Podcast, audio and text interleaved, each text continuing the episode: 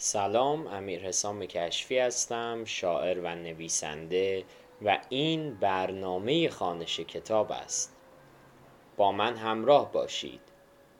قسمت دهم. در قسمت های گذشته درباره ادبیات و فرهنگ صحبت کردیم و تلاش کردیم قالب های شعری رو دربارهش توضیح بدیم دربارهشون توضیح بدیم. و با هم بیشتر با قالب های شعری آشنا بشیم. پیش از اینکه من در واقع این قسمت رو شروع بکنم یک نکته که بسیار مهمه و باید بهش اشاره کرد اون همین هستش که قسمت آخر هست از فصل اول و خانش فارسی عمومی. قالب های شعر رو من بعد از چند جلسه و چندین روز که داشتم مرور می‌کردم و مطالعه می‌کردم امکان اینکه شما با یک سرچ ساده دسترسی داشته باشید به تمامی قالب های شعری بسیار زیاده و کار بسیار ساده هم هست. به عنوان مثال مصنوی که هر بیت قافیه جداگونه و مستقل داره یا ربایی یا حتی همون قصیده و غزل چهار پاره اینها همگی با یک جستجوی ساده در فضای مجازی راحت در دسترس خواهد بود. اما این قسمت به عنوان قسمت آخر درباره شعر آزاد می‌خونیم از کتاب فارسی عمومی. و از این حیث من این بخش رو انتخاب کردم که حداقل با وضع و حال امروز ما ارتباط بیشتری داره. شعر آزاد شعری را که از اصول و قواعد شعر کهن پیروی نمی کند می گویند. شعر آزاد شعر آزاد فارسی در واقع دو شکل متمایز دارد. یکی شعر نیمایی و دیگری شعر سپید یا منصور. پاره از ویژگی های شعر آزاد را مشترکاً در هر دو شکل می بینیم. این مشترکات در چهار قلمرو عاطفه، تخیل، زبان و موسیقی است که موجب تفاوت شعر آزاد با شعر سنتی می شود. ما به اختصار این چهار عنصر را در شعر آزاد بررسی می کنیم. یک عاطفه عاطفه شعر آزاد بیشتر جنبه انسانی و اجتماعی دارد. در شعر آزاد نیمایی و سپید نشانی از من فردی و کلیشه‌ای رمانتیک شعر کهن نیست. شاعر از زبان انسان اصر خیش سخن می‌گوید. دو تخیل. تصاویر و تخیلات شاعرانه در این شعر از زندگی و تجربه شخصی شاعر مایه می‌گیرد. از این رو رنگ محلی دارد شعر نیما رنگ اقلیم مازندران دارد و شعر شاعر جنوب رنگ اقلیم جنوب حال آنکه شاعران پیشین تصاویر خود را از درون دیوانهای شاعران پیش از خود حاصل می کردند. 3. زبان در شعر آزاد شاعر به آسانی می تواند هر واژه‌ای را که مناسب سخن اوست به کار ببرد مانند واژگان محلی و بومی نیما و یا ترکیب های تازه بسازد مانند شیراهن کوه شیراهن کوه مرد یا کوه موج یا خاموشبار در شعر شاملو و اخوان سالس و چهار وزن و موسیقی.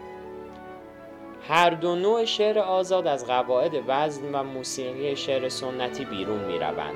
اما از آنجا که اختلاف شعر آزاد نیمایی و شعر سپید در نوع خود نوع برخورد آنها با وزن و قافیه سنتی است به طور جداگانه این مسئله را مورد بحث قرار میدیم شعر آزاد نیمایی نیما یوشیج متولد 1276 و وفات در 1338 تلاش فراوانی برای ایجاد تحول در قلمرو شعر فارسی به کار بست. پیش از وی کوشش هایی در این راه صورت گرفته بود. اما نیما با سرودن افسانه منظومه غنایی آفرید که از لحاظ وزن غالب زبان و نگاه شاعرانه پدیده تازه‌ای بود. با وجود این هنوز شعر آزاد نبود. در سالهای 1316 تا 1318 سه شعر ققنوس قراب و گل محتاب را چاپ کرد. این شعرها نمونه برجسته شعر آزاد بودند که در آنها مصراها کوتاه و بلند شده بودند و قافیه نیز به شیوه قدیم نبود. شعر نیمایی چون کودکی نوپا استوار و محکم از این سالها به راه, افتاد و از سال 1320 در برابر مخالفت های شدید سنتگرایان راه خود را ادامه داد و در دهه سی رونق فراوان یافت و به صورت رایجترین و مقبولترین شکل شعر معاصر درآمد. مهمترین شاعران معاصر معاصر این شیوه را برگزیدند. از آن میان می‌توان به شاعران زیل اشاره کرد. گلچین گیلانی فریدون مشیری اخوان سالس فروغ فرخزاد سهراب سپهری شفیع کتکنی و بسیاری از شاعران دیگه. وزن شعر نیمایی. نیما وزن را کاملا در هم نشکست. بلکه فقط مصراها را کوتاه و بلند کرد.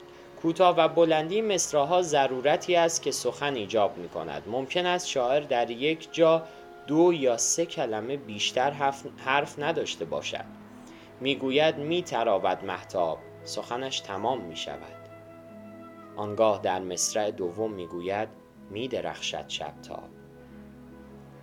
اما در شعر عروزی قدیم شاعر که مثلا وزن مفاعیلن مفاعیلن مفاعیلن مفاعیلن را انتخاب می کرد تا پایان شعر به ناگزیر باید در همین وزن پیش می رفت و آنجا هم که سخنش تمام می شد ناگزیر بود وزن را به گونه پر کند و کمیت و توازی هجاهای شانزدهگانه مفاعیلن را رعایت کند. اما در وزن نیمایی شاعر آزاد است که مصراها را به تناسب نیازمندی خیش کوتاه و بلند کند. قافیه شعر نیمایی در سنت کهن فارسی واحد شعر بیت است و هر بیتی باید قافیه داشته باشد. اما در شعر نیمایی واحد شعر بند است که از مجموع چند مصرا تشکیل می شود و قافیه در پایان هر بند نشان دهنده اتمام سخن و زنگ پایان بند است. در بند در بند فوق یعنی در واقع شعر می تراود محتاب می درخشد شبتاب نیست یک دم شکند خواب به چشم کس ولیک غم غم این خفته چند خواب در چشم ترم می شکند. در واقع واژه ترم می شکند قافیه و ردیف است که با تعابیر سفرم می شکند یا به برم می بر سرم می شکند در بندهای دیگر شعر هم قافیه و هم ردیف است. نیما ارزش قافیه را در تکمیل کردن موسیقی شعر می داند ولی قایل به ضرورت حتمی آن نیست. و شعر منصور شعر منصور به نوشته کوتاهی گفته می شود که شکل نصر دارد و فاقد وزن است اما از عناصر شعری مانند تصویر، خیال، عاطفه و تناسب ذاتی برخوردار است و به کردار شعر در خواننده ایجاد تأثیر و انفعال می کند. شعر منصور با نصر شاعرانه تفاوتهایی دارد. نخست آنکه شعر منصور کوتاه و فشرده است ولی نصر شاعرانه معمولا بلند و حتی به صورت کتابهای حجیم است. تفاوت دیگر آنکه در نصر شاعرانه جامع صناعات شعری مانند سج و تشبیه و تخیل را بر تن سخن سخن منطقی و گزارشی و امور غیر شعری می پوشانند مثلا یک گزارش تاریخی اخلاقی را به سج و قافیه و جناس و دیگر صنایات شعری می آرایند مانند کلیله و دمنه و یا تاریخ جهانگشای جوینی. از شعر منصور حاوی حقایق شعری است و ذاتا شعر است نه گزارش منطقی و یا تاریخی. اصطلاح شعر منصور را در ادبیات غرب اولین بار شاعری به نام آلوسیوی یا آلوسیوی برتاند به کار برد. ولی شاهکارهای شعر منصور را در آثار شاعر فرانسوی آرتور رمبو می‌توان یافت. در ادبیات فارسی معاصر در ابتدا اصطلاح شعر منصور برای ترجمه شعرهای خارجی که به هنگام ترجمه وزن و صورت شعری خود را از دست می‌داد به کار می‌رفت. اما اینک شعر منصور که به آن شعر سپید نیز می‌گویند نوعی شعر رایج در فارسی است. هوشنگ ایرانی از نخستین شاعرانی بود که شعر منصور را تجربه کرد اما نمونه های موفق شعر منصور را احمد شاملو عرضه کرد. از این رو او را مبدع شعر سپید می‌خوانند. در ادبیات عرفانی گذشته ما نمونه های برجسته از شعر منصور می‌توان یافت. شعر آزاد جریان های متفاوتی را تجربه کرد. برخی از این جریان ها چندان مقبولیت نیافت و به تدریج به حاشیه رانده شد.